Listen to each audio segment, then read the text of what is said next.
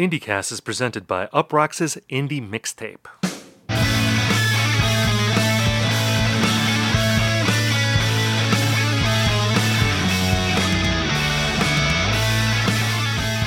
Hello, everyone, and welcome to IndieCast. On this show, we talk about the biggest indie news of the week. We review albums and we hash out trends. In this episode, we will be reviewing new albums by St. Vincent and the Black Keys. Unfortunately, not together. They're apart on these records. My name is Steven Hyden, and I'm joined by my friend and co host, Ian Cohen. Ian, how are you? How am I doing? I'm just basking in the afterglow of the week that ska broke, man. Like, we got madness on late night shows. Uh, you know, people complaining that we've overstepped by trying to bring ska back into uh, the cultural discussion, yes. man. And I'm just like kicking back and just appreciating a job well done, man. I don't know about you. Can I just say, like, uh, did, did you just make an Everclear reference at the top of the episode? No, that's that's so I, that is so you... much for the afterglow, and you might combine it with Oso Oso's basking in the glow. Neither of which are ska. I'm sure Everclear at some point. I, I feel like Everclear had to have played around with ska at some point. They're a Southern California band, uh, but no, that was just uh, that was just me literally I just hear Afterglow and I immediately go to Everclear and then I start thinking about how uh, my father was uh, not a good man and uh, I, I, just want to hear songs about fathers, uh, about how, how, bad your father is and. Uh, oh, cool! Well, I got an episode for you about that. what's that, dude? We're talking about a new Saint Vincent album. Oh, that's right. Ah, oh, dude, that was a, that was an alley oop for you right there, Steve. That was, man. I was totally blanking. I didn't. I wasn't thinking of that. You know, this is a great week uh, for album title names, by the way, because yeah. we have we have Daddy's uh, Home by Saint Vincent. We have Delta Kream with by, a K. Yeah, with a K by the Black Keys. Uh, uh Sleater-Kinney uh, announced a new record yeah. this week called Path of Wellness, which sounds like a salon slash like massage place that you would go to? Like you you you'd get your mom for Mother's Day a gift certificate to Path of Wellness where she could go have a she could go treat herself. Uh, but that's the name of the new Sleater-Kinney record. Uh, I mean, I saw people talking about this online. Uh, there's a very pointed uh, note in the press release that this album was self-produced. And I don't know if, if, if people are reading into that, if they feel like, oh, is this like a a subtweet of St. Vincent because she famously produced their previous record. Uh, and there was some drama involved in that. I mean, I don't know. I I, I doubt yeah. that that's the case. Yeah, but, I don't know uh, because like that would be the two like that would be the two uh, members of Sleater-Kinney who stayed in the band. Like Janet Weiss, the drummer, left the band. Many people assume because uh, you know she was um, you know bristling uh, with uh, St. Vincent's input, and she left the band, went, I believe, to reform Quasi or something like that. But yeah, I do, I definitely do think, yeah, it's self-produced. Like the, you know, it's it's like when Poochie gets kicked off The Simpsons. Uh, you know, St. Vincent had to go back to her home planet or something like that. So, did you listen to that single? That yeah, single. I What'd did. think? Um, it definitely sound like. I mean, I, I, am by no means an expert on this band, but like you could definitely you could definitely tell that uh, it's either with a session drummer or um, you know with with with a drum machine. And I don't. Like, it's kind of chill. It's it's I could hear it. I, I could literally hear it in a place, a store called Path of Wellness, and I don't know.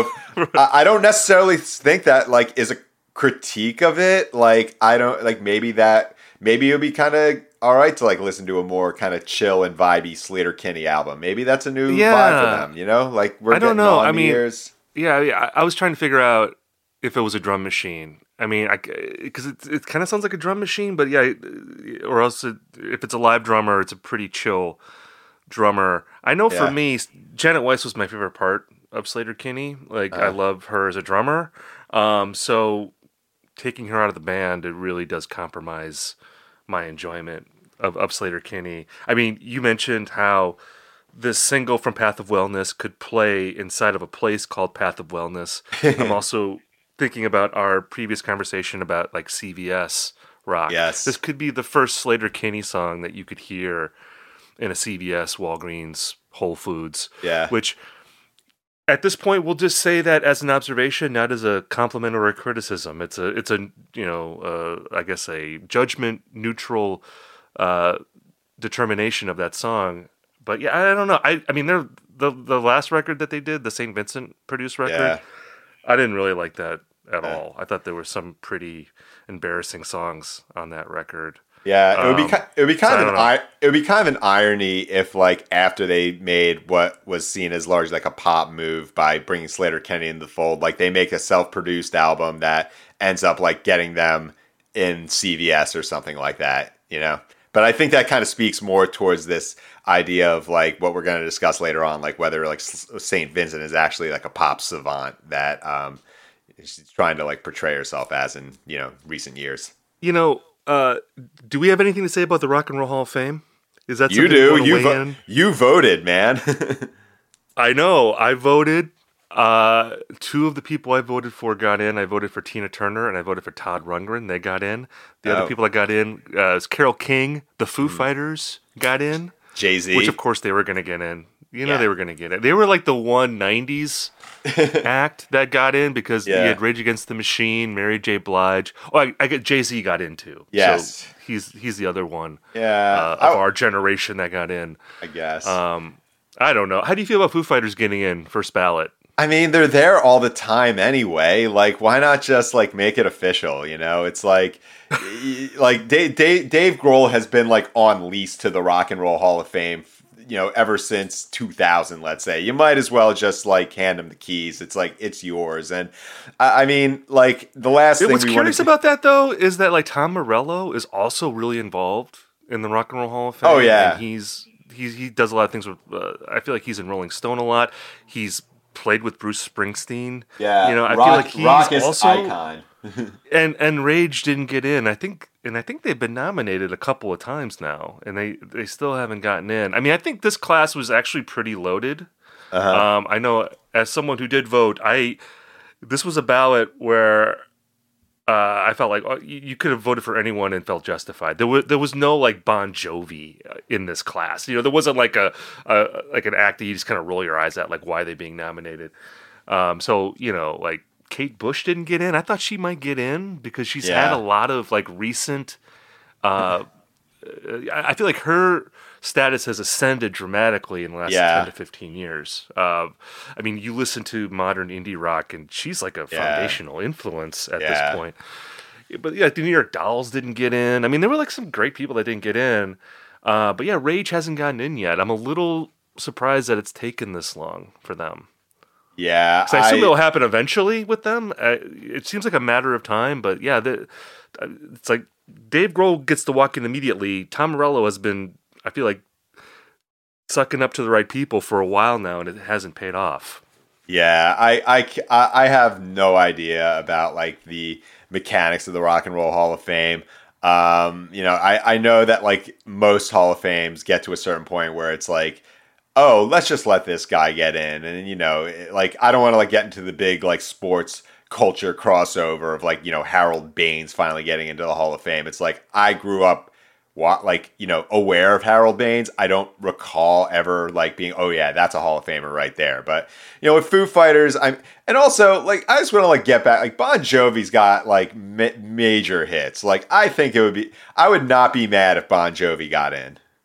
Well, they did get in. They're Oh, in. they did. They got in a, few Shows years what- ago. yeah, so sho- shows what I know. yeah, I man. mean, yeah, and I, you know, lest anyone think that I'm just being mean to Bon Jovi, I agree with you. There, there's some good Bon Jovi songs. They're like a great karaoke band. I think they got Uh, more. They the got more hits than the. New York Dolls, man. I'll give it that. That's true, but I don't. But they also have tons of terrible music. I mean, come on. Let, us be. I know that you and I are defenders of like critically maligned artists, but like even some of their hits are are terrible. Like "It's My Life" is a terrible song.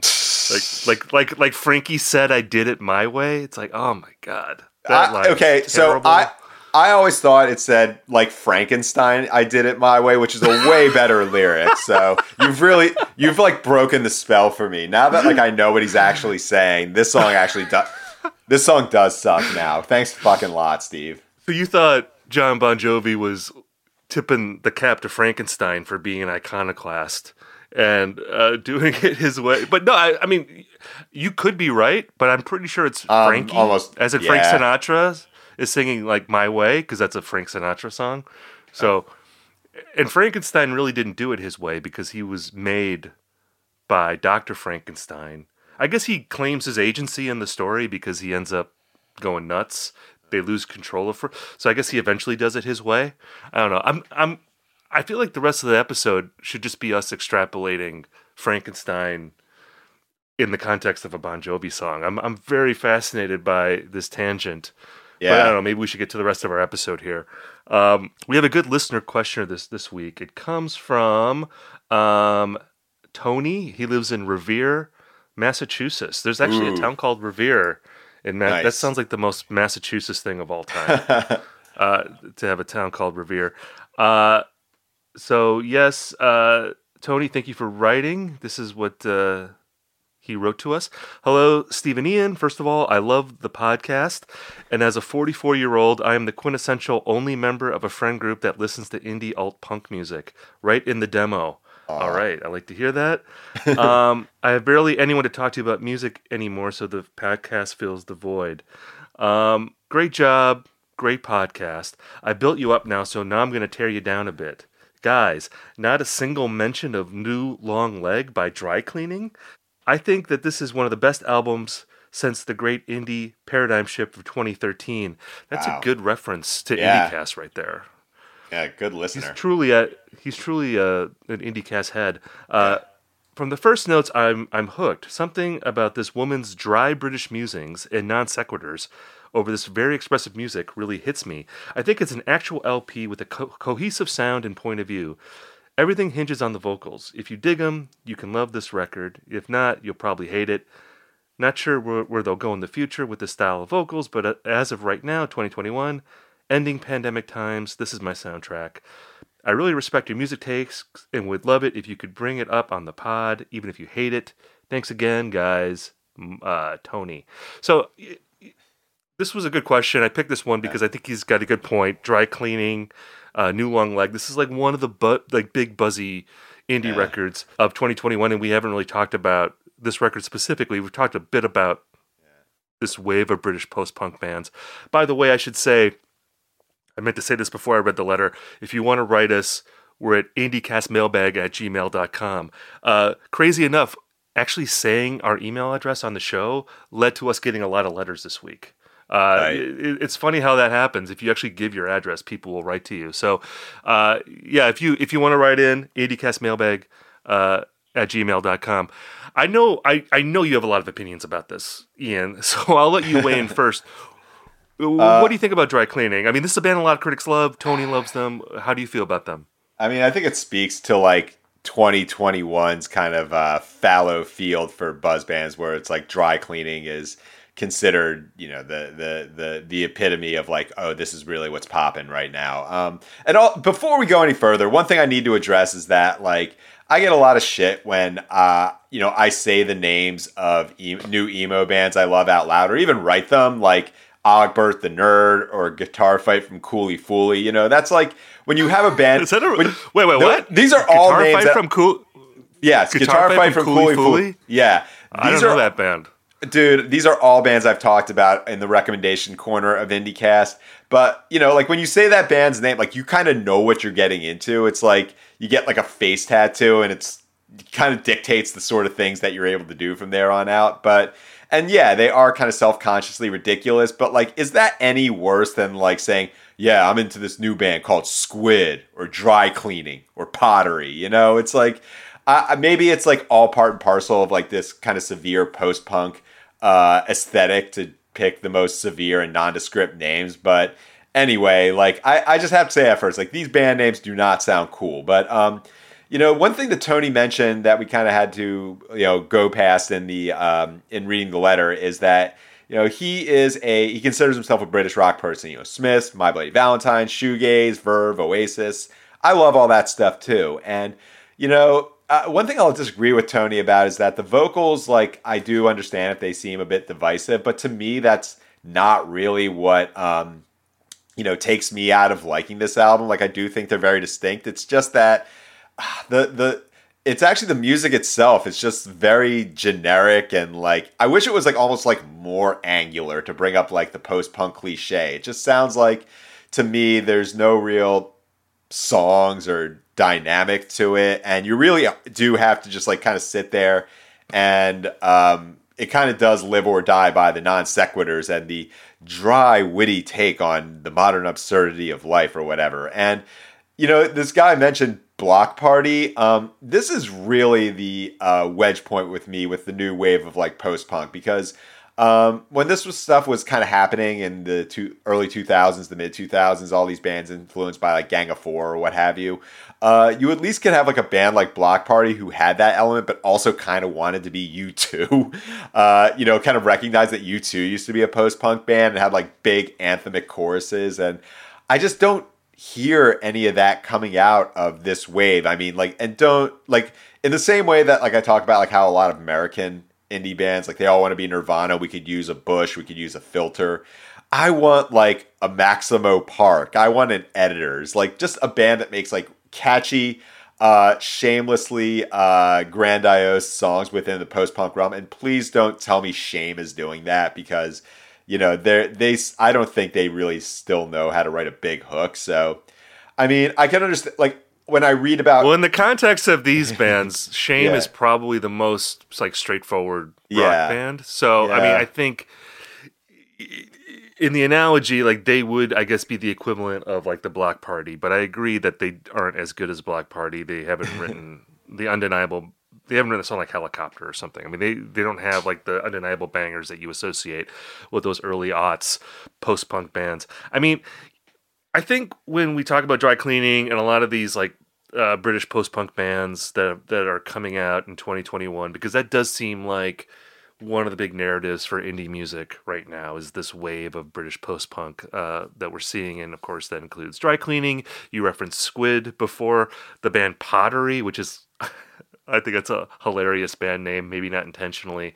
Um, and Black Midi, who I, I, imagine we'll probably talk about in, a, in a week or two when their record comes out. Um, I think there's two different conversations.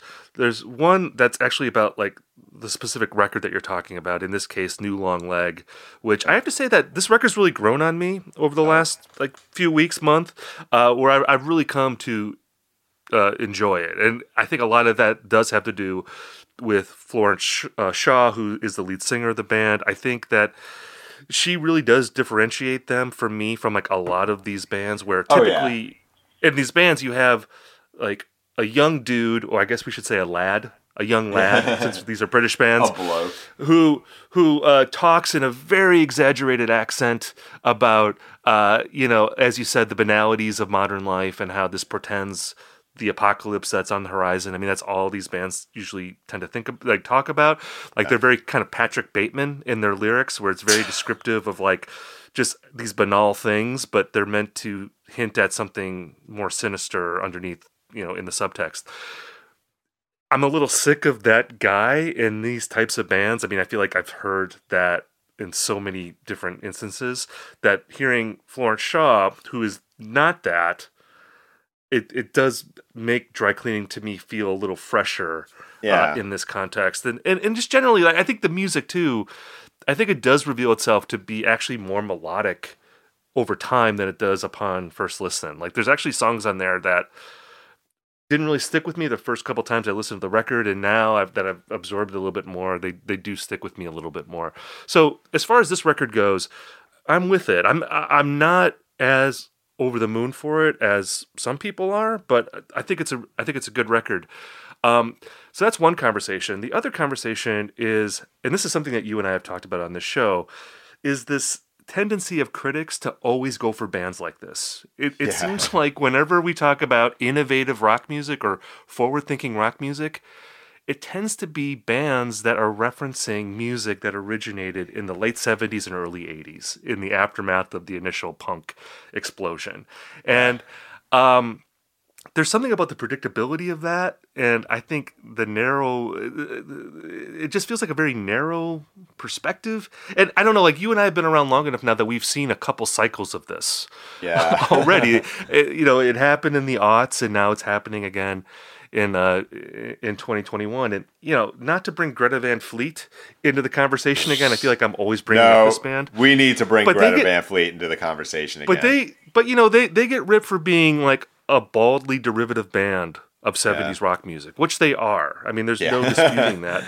But a lot of these British post punk bands that are getting great reviews, they're also really derivative. Uh, You know, you mentioned Squid before. I actually like that record more than you do. I, I've been enjoying that record uh, this week. I don't love it, but I think it's a pretty good record. It actually made me think of not so much music from the late 70s, but like music from the early aughts that referenced the music from the late 70s, like LCD Soundsystem, The Rapture, some of those dance punk bands, the DFA sound basically Ooh. of that time, where, you know, as opposed to dry cleaning, they're much more about, you know, funkiness, grooves. Their songs go on often for seven or eight minutes.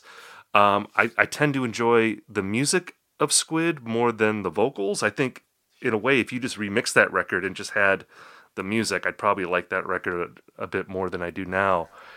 Um, but yeah, it's just there's just something about how critics always go for this kind of thing that I I don't know, it, it bugs me a little bit, but yeah. I try not to take that out on the bands themselves. I think Dry Cleaning is a good band, but the discourse around it to me sometimes I feel like, okay, I've been through this before. I've I've been through this cycle before. At what point does this music stop being cool? I guess you know, like. It's it's a true North, man. I guess so. I, it it really is, but but it, it, it, doesn't it have an expiration date at some point though. I mean, because this music is like forty years old now, like that this that this is referencing.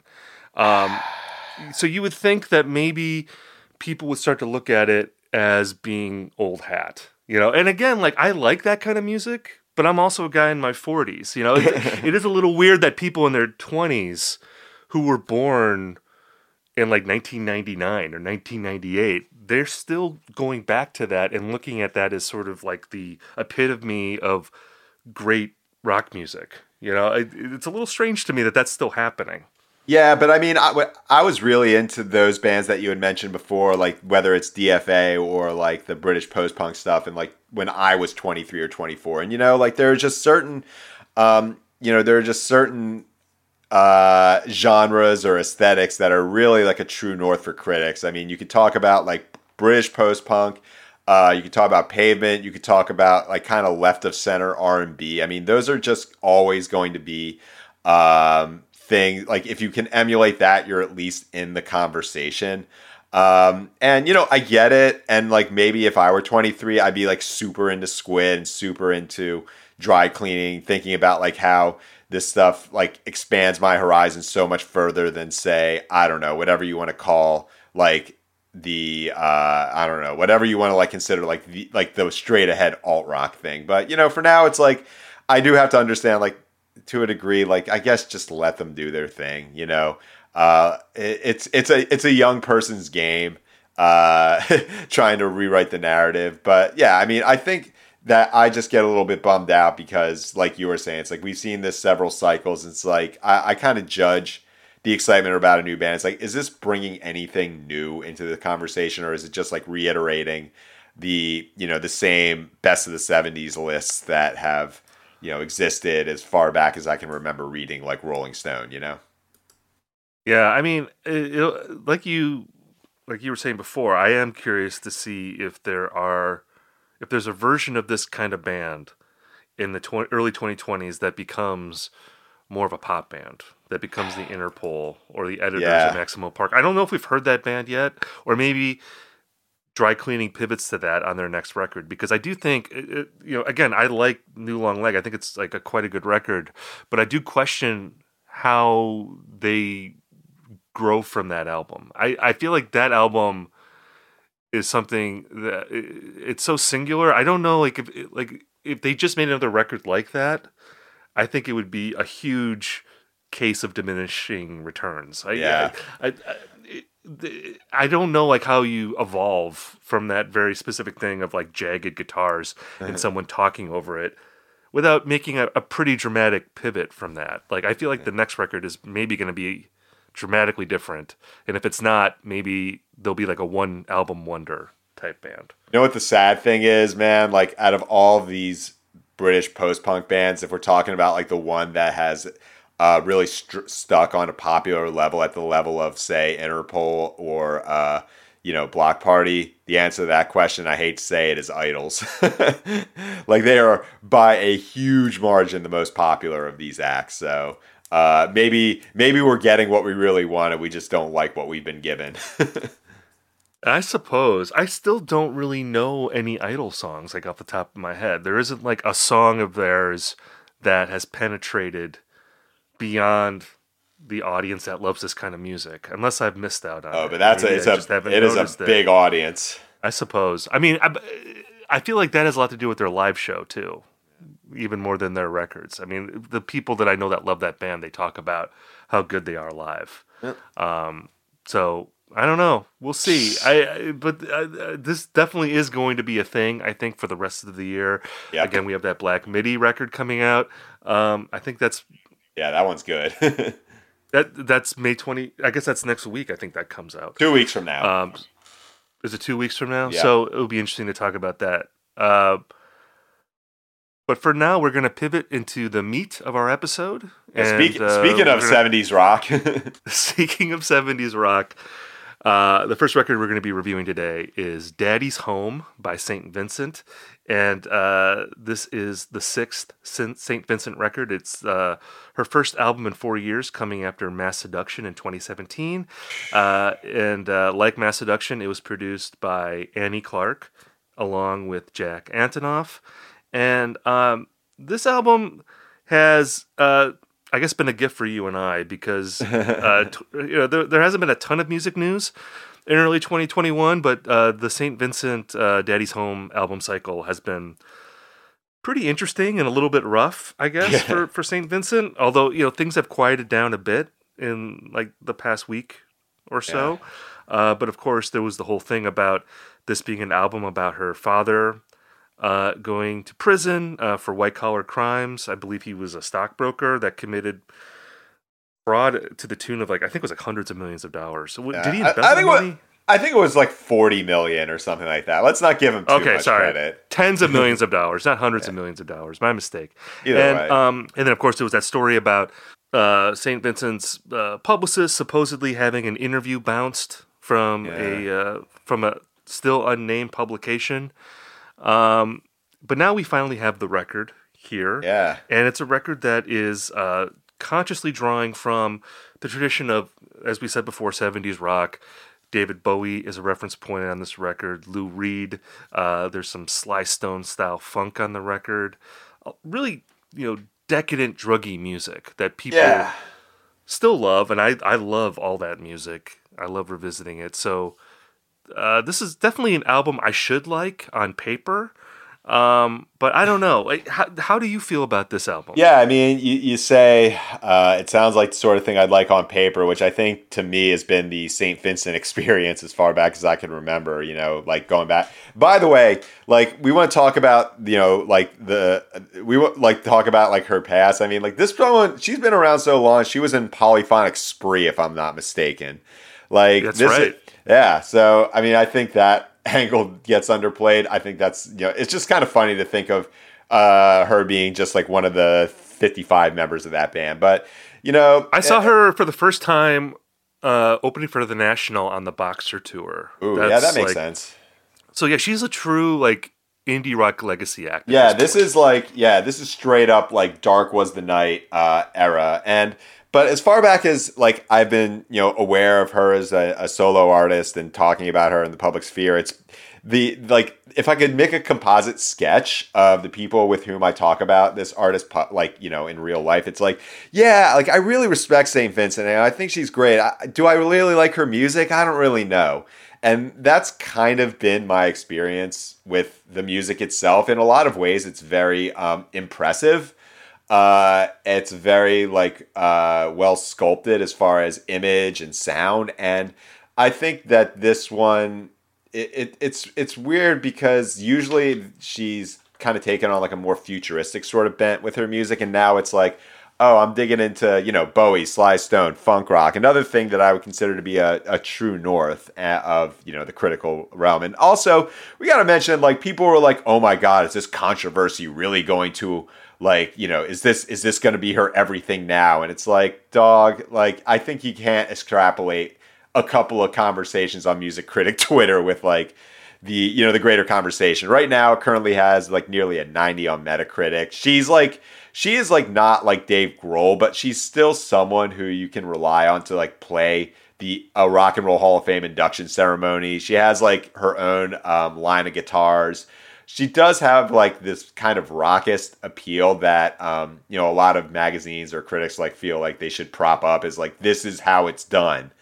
Uh, and when I listen to this record, um, I don't feel a hell of a lot. You know, it's like I almost wish it was more about actual crimes. You know, it's like getting into the nitty gritty about like what it's like to, um, you know, to to commit like five or eight figure fraud. Because when I when I hear it, it's like I still. In, in a good way, it's clearly still a St. Vincent album. It doesn't sound like warm and analog the way a lot of the reference points do. It still sounds very sharp and modern in its production. I do appreciate the fact there's a coral sitar uh, on a lot of songs, which is actually something I remember from the 90s more than the 70s.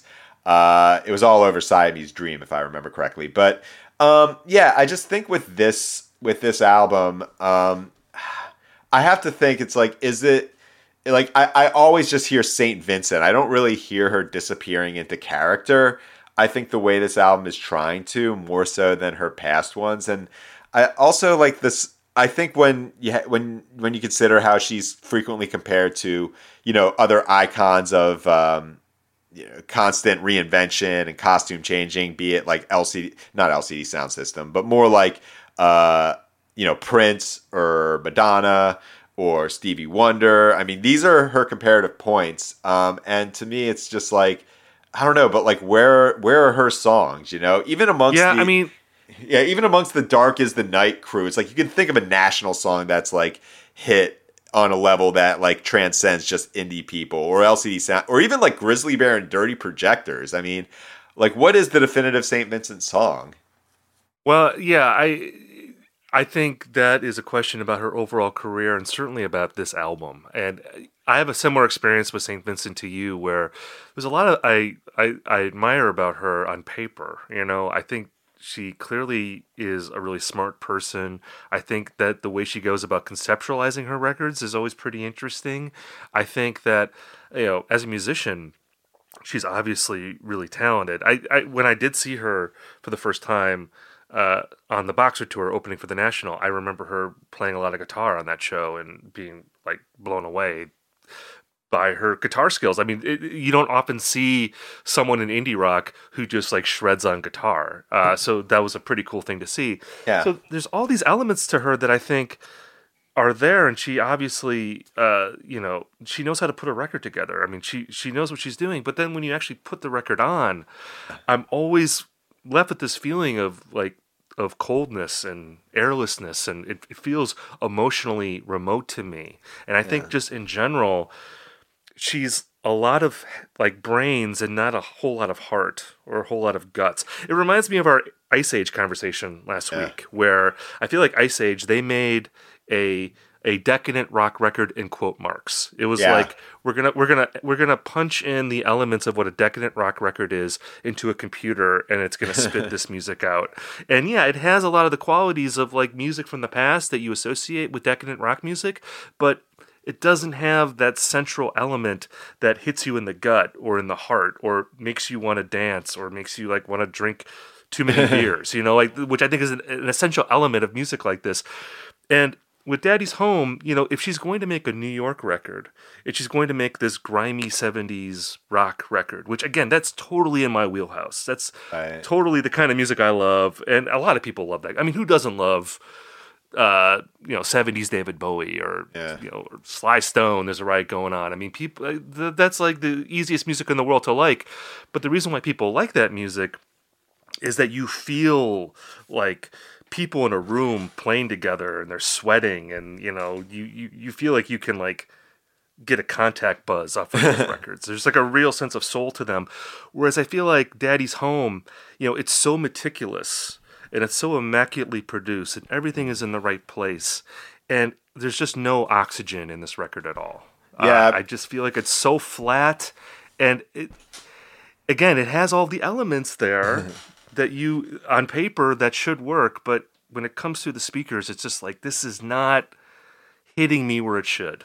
Yeah, I think like this album kind of paints you into a corner because like the thing that makes it a St. Vincent album as opposed to like something like the Bruno Mars Anderson Paak thing like Silk Sonic, which is just straight up like 70s homage, like cover band stuff, is that you know that is the uh, distinct quality of St. Vincent music that it is like cerebral, it is kind of cold and removed, and it's like you know it should like our we're so, I feel like we're kind of being like pressed to appreciate that, you know, rather than thinking like, yeah, maybe that's not for me. But it's like, well, no, that is how she is putting her signature on this style of music. And, you know, I, if I can think about it like academically enough, I'm like, yeah, I can appreciate that. Because, I mean, when you look at like David Bowie, like maybe this is like her version of a Let's Dance or something like that, like kind of costumery. But I think it comes back down to it's like, uh, are the like am i thinking about this music or am i actually enjoying it like maybe if i was like more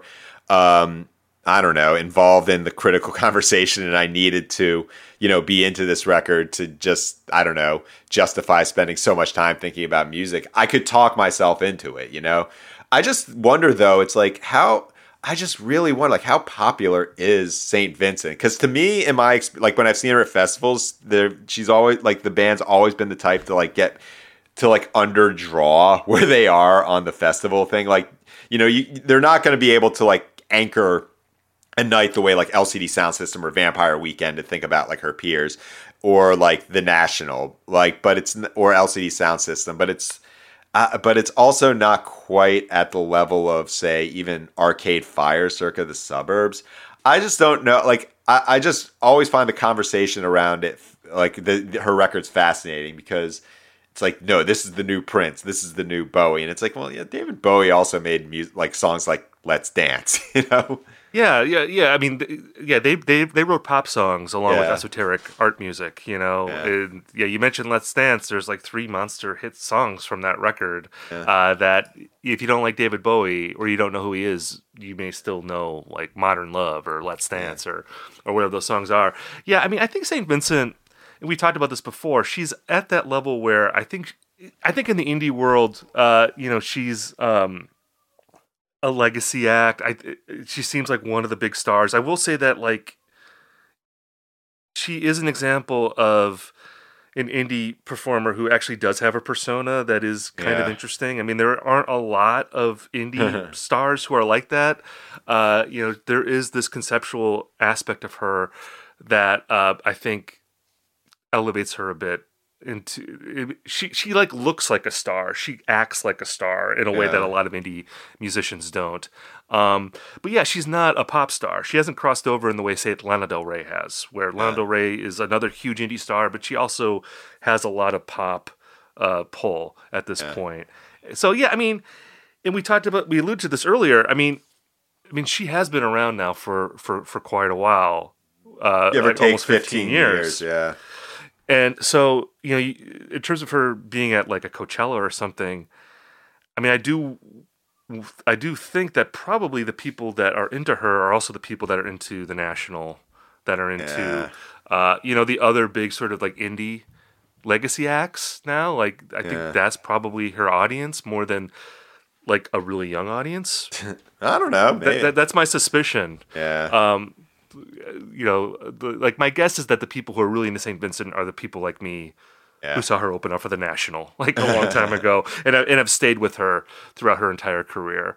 Um, and and maybe they'll be into this record. I mean, again, the things that you and I don't like about it, apparently a lot of people do like about it. Yeah. So, based on my reaction, to it, which is kind of the same of every every other Saint Vincent record. If if you've liked every other Saint Vincent record, you're probably like this one too. Yeah, I mean, that's my feeling because I don't feel like it's that. It, it definitely seems like a piece with her catalog. Um, and it, it's part of her progression in her career. So it definitely makes sense in terms of her overall sort of arc right now. So yeah, so take our words with a grain of salt. If you love her, Yeah, you're probably, you're probably like gonna like this record. If if you're like me and Ian and you're like a little, ah, this- Yeah. uh, this leaves me a little cold. You're probably, Probably. gonna react that too. Yeah. We're probably gonna have this same conversation about the next St. Vincent album in like 2024. Yeah, we'll see. Well, let's move on to our next record, which is Delta Kream yes. with a K by the Black Keys. Uh, this is uh, their first album since Let's Rock, which I believe came out in 2019. Ugh. And um, they've been really doing these album titles where I wonder to what degree there's like a self conscious like wink at the audience. Like Let's Rock to me seemed like kind of a wink at the That- audience. and that- I and mean, that- they must have known That, album like, title was in quotes. Yeah, that album title was in Right. quotes too. Right. So I, I feel like they. My sense of those two guys is that, is that they have a sense of humor about themselves. I don't think they take themselves all that seriously. So I feel like there was probably an intentional wink there. Um, but now we go into Delta Kream, and yeah, this is a collection of, of, of blues rock covers. And uh, I like bringing in blues rock. We talked about ska. We've talked about you know jam bands. We're, we're bringing in blues rock. All these genres that we often don't talk about in an indie uh, music context. Um, I'm curious to hear what you have to say about this album first, because I feel like I'm much more well versed in the Black Keys than you are. Like you've not really listened to them at all, right? Yeah, it's it, it, it- this this album reminds me of like being 23 years old and like having like looking at all music guide to try to figure out where to begin with this band that has like a body of work and um, for me it's like wait how have I been a functioning adult in the music critic sphere since like 2003 and never listened to an actual Black Keys album like I- Yeah, I- I'm surprised. yeah, I, I'm surprised too because I mean, like when you think about like their epitaph slash fat possum days or whatever, uh, you know, th- I, I see them as like this. I was all I was so trying to find bands that would help me connect with like you know like my mo- b- like the more normal people in my friend group. You know, like Wilco was a big band for that. My Morning Jacket was a big band for that, and I figure like why not Black Keys? And it's um, so I started with Rubber Factory. That one I think was the I think that's like kind of the one that's like cool, right? A- If, am I not mistaken? Is that seen as like you know their their artistic peak? Is that even remotely accurate? Well, sort of. I mean, I, I really like that record a lot. I would say that, you know, there's this period that they go through in the aughts where they're this uh, sort of mid level blues rock band. That is in the shadow of the White Stripes. yeah, You know, definitely in the shadow of the White Stripes. And then they make this transition with the record Brothers, yeah, which came out, I believe, in 10, 2010, 10, yeah, where that becomes a big hit because of the single Tighten Up. yeah. That's is, where they uh, get into like Danger Mouse, and so Right, and, and then they put out their next record, El Camino, which was Yeah, another huge, huge hit. hit. and then and then they became an arena band. Yeah. after that. So my experience with like Black Keys is that like I'm aware of their existence. I may have heard their songs by accident, but like I actually sat down, uh, put Rubber Factory on in my car, and like it just sort of uh, confirmed my suspicions. Like, oh yeah, this is like the White Stripes if like they were actually like a blues band and didn't do like all that weird art stuff. I mean, you like it's okay. I'm like, yeah, this is okay. I guess this is not what I expected. Um, it made me think a little bit about uh, Blues Hammer. Uh, now this is a like we there were recent conversations about the best um, fictional rock bands in TV and movies, and I I didn't see enough conversation around Ghost World's Blues Hammer. Of I, I think this was so on point that it kind of eliminated this band from the public sphere of just like that kind of like I'm going to break you. Like I'm thinking of Metallica's it two by four. didn't, I And, I, guess and not. I, I, I love Blues Hammer. I love that joke.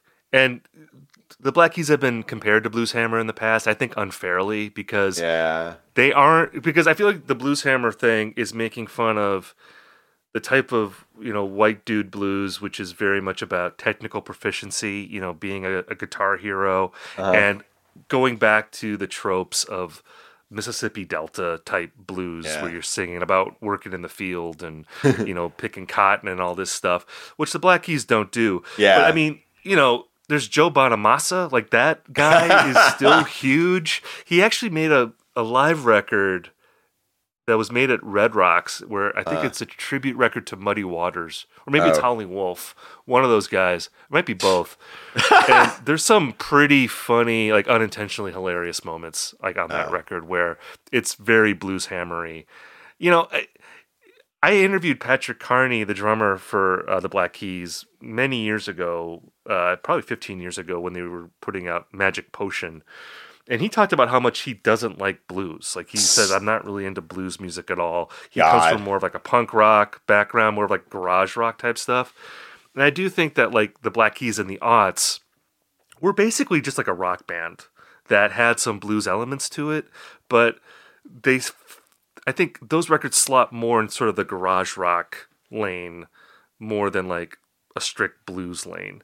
And this new record, even though it is a blues covers album, harkens back to those albums in a way that the Black Keys really haven't done since you know before Brothers. Basically, I mean, in the in the 2010s, the Black Keys became a pop band in a lot of ways. Yeah. and you know, people like to drag the Black Keys, but like they are one of the only straightforward rock bands to really make a dent in pop music in the last decade. Like you go on Spotify, that song Lonely Boy, which was I think the first single from El Camino, it has like 300 million streams, you know, which if you're just a blues band, like you're not going to do those kind of numbers. I mean, there's obviously a pop appeal to the Black Keys. I mean, there was also the fact too that this band was like the sound of corporate America for a few years. They were like in every commercial and Oh, every yeah. trailer.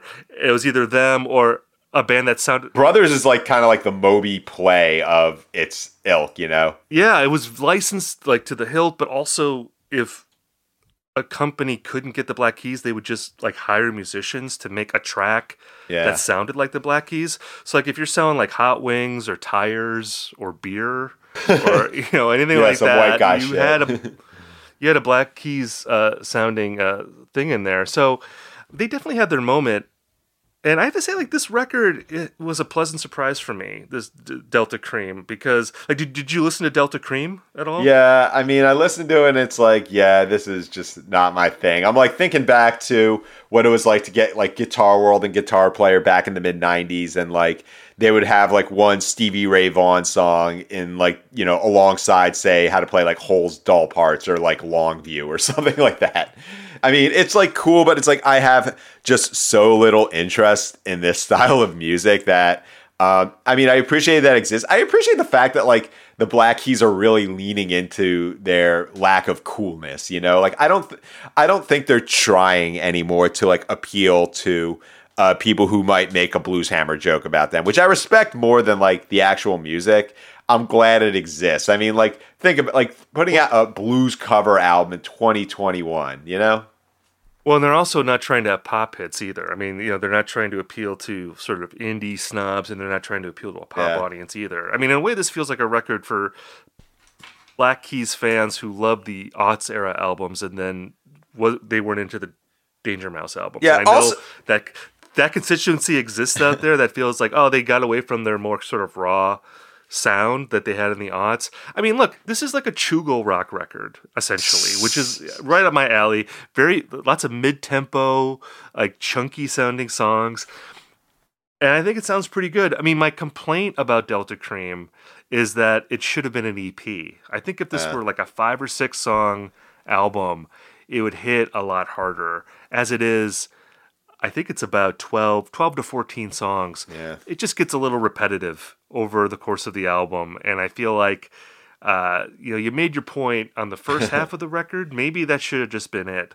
They actually did put out an EP of Junior Kimbrough songs like about a dozen years ago. That's Oh yeah. quite good too. Um, so yeah, I I I think this would have been better as an EP, but I don't know. Again, like I didn't have high expectations going into this because I didn't really like Let's Rock, and I haven't really liked the last couple Black Keys albums. But I thought this album was actually like pretty good, and Yeah. I think if you like the Black Keys. You know, in the aughts, if you liked Rubber Factory and uh, Thick Freakness records like that, I think this might be more up your alley. I just like the fact that you know when you when you talk about like Patrick Carney like kind of hating blues rock. Uh, what makes like the way I enter this record is thinking, oh man, they're making like a record this guy hates. I always like to think of the band dynamic when you could tell like one of the members is totally not into it. So you well, know, I mean the thing the thing with the Black Keys, and you you mentioned the White Stripes before. I mean the. I mean, and this is kind of an. I, this is something I realized as I was putting together the outline that mm-hmm. you know we were talking about Saint Vincent being a little too uptight and the Black Keys being a little anonymous that like maybe St. Vincent and the Black Keys should make a record together because they could loosen up St. Vincent and she could give them more of a conceptual bent. But then I realized, well, that's just the White Stripes. Yeah, exactly. Uh, you, know, like, you know, so that that's essentially. But like, you know, the thing with Jack White is that he is more of a blues purist in a lot of ways than I think the guys in the Black Keys are. The Black Keys to me. You know, they just sound like bad company. You know, or I wish. like a 70s blues rock band. I think they do on Rubber Factory. There's some like really catchy songs on that record. I, you should go back to that. That's a good album. Um, but like you know, they're not uh, doing that thing that where Jack White is you know building guitars out of a tree that he chopped down on his property in Tennessee, and you know, and dressing like he's a blacksmith from uh, the 1800s. You know, they don't really do that thing. They're just two guys in a rock band from Akron, that- Ohio. Yeah. that have this blues element. I think Dan Auerbach is more of the blues guy.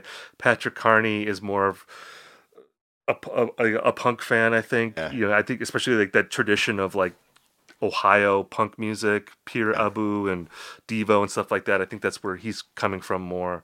So that's how you end up with this thing. Um, but yeah, I don't know. I, I I feel like this band is a little underappreciated. Yeah, I think Um, so. I think they're good at what they do, and I- and again, like I think this record, you know, I would maybe make a playlist of five or six songs that I like the most from this record and have that be my version of Delta Kream. I think that would be good. I think overall it gets a little samey, but the best parts of it I think are actually quite good.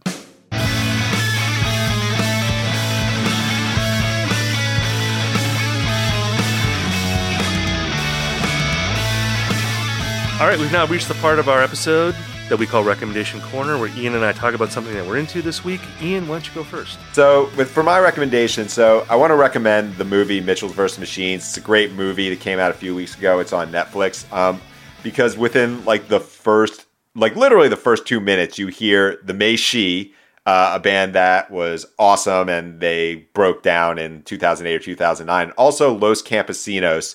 I believe uh, You Me Dancing also played uh, as the intro music, which I mean, it's a kids movie, but also like that 2008 indie rock sound. Dan Deacon, I think, is also in there as well.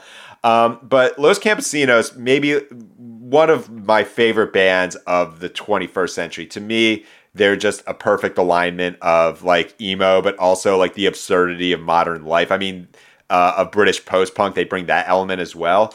And uh, they haven't had a record come out since 2017, I believe, but they put out a EP on Bandcamp called Whole Damn Body, which is an EP of B-sides and rarities that uh, comes from their 2011 album Hello Sadness, which is celebrating its 10th anniversary.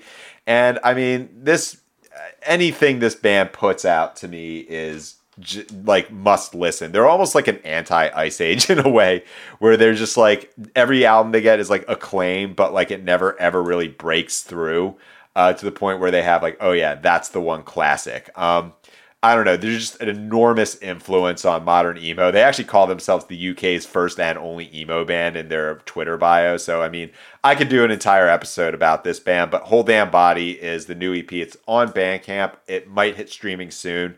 Uh, it just kind of shows just how deep the well is for this band. And I really hope they come back in 2021 with something new. You know, this is a band I've never really listened to. I've heard like songs here and there, but I have not dug in deep. But I know that there's like a constituency out there that is passionate about them. They're the Um, best. so at some point, I want to I want to investigate. They, th it sounds like something that I should be more into than I am to right now. So thank you for that reminder to check out Los Campesinos. Uh, I want to talk about a record called Topaz by uh, a guy named Israel Nash. Uh, Israel Nash, he's a singer songwriter from Texas, and in a way, he's about what you'd expect based on that short description. You know, he has a soulful voice. He has plain spoken but poetic lyrics. Definitely part of that you know tradition of great Texas singer songwriters. Uh, but musically, he diverges from that template with these big, spacey, dreamy, psychedelic soundscapes that uh, have like these beautiful pedal steel guitar lines and like these big sort of choirs of like angelic female voices. Uh, and he's been cultivating this sound for a while. The first record of his I heard was called Rain Plans, which came out in 2013. Um, and he continues to refine it, and I think it really uh, blossoms on this new record called Topaz. Um, if I was going to do a somewhat reductive, but I think fairly accurate uh, summation of this record, I would say that I would say that it's like if Townes Van Zandt made his version of the Dark Side of the Moon. Like that's oh. what this record sounds like. Again, you have this great Texas voice at the at the center, but then you have these beautiful, you know, soul psychedelic great gig in the sky stuff going on. Yeah, really good stuff. And you know, there's other people that have worked in this lane before. I mean, friend of the podcast, Strand of Oaks, has made like a couple of records in this vein that are really great. There's also like a really good Ray LaMontagne record that he made with My Jacket that came out like a decade ago, I think. Maybe maybe maybe not that quite that long. That, but that's like a quite a good record and it's like a similar type of vibe to this Israel Nash record. But I like it a lot. And uh, again, I think it's a well-timed album because this is the kind of record that you want to hear where, you know, uh, where I live, it's finally warm outside. You can go out, you can watch the stars in warm weather and you want to put on a record like this. It, it really hits the spot. So again, that's called Topaz. It's by a guy named Israel Nash. So go check that out. Yeah, that's um, a, definitely sounds like something made in the Hyden factory. Yes, it is straight in straight up Hyden core. So yeah. thank you, Israel Nash, for delivering there. Um, we have now reached the end of another episode of IndieCast, uh, but we want to thank you for all for listening, and we'll be back with more news and reviews and hashing out trends next week. And if you're looking for more music recommendations, sign up for the Indie Mixtape newsletter. You can go to uproxx.com backslash indie, and I recommend five albums per week, and we'll send it directly to your email box.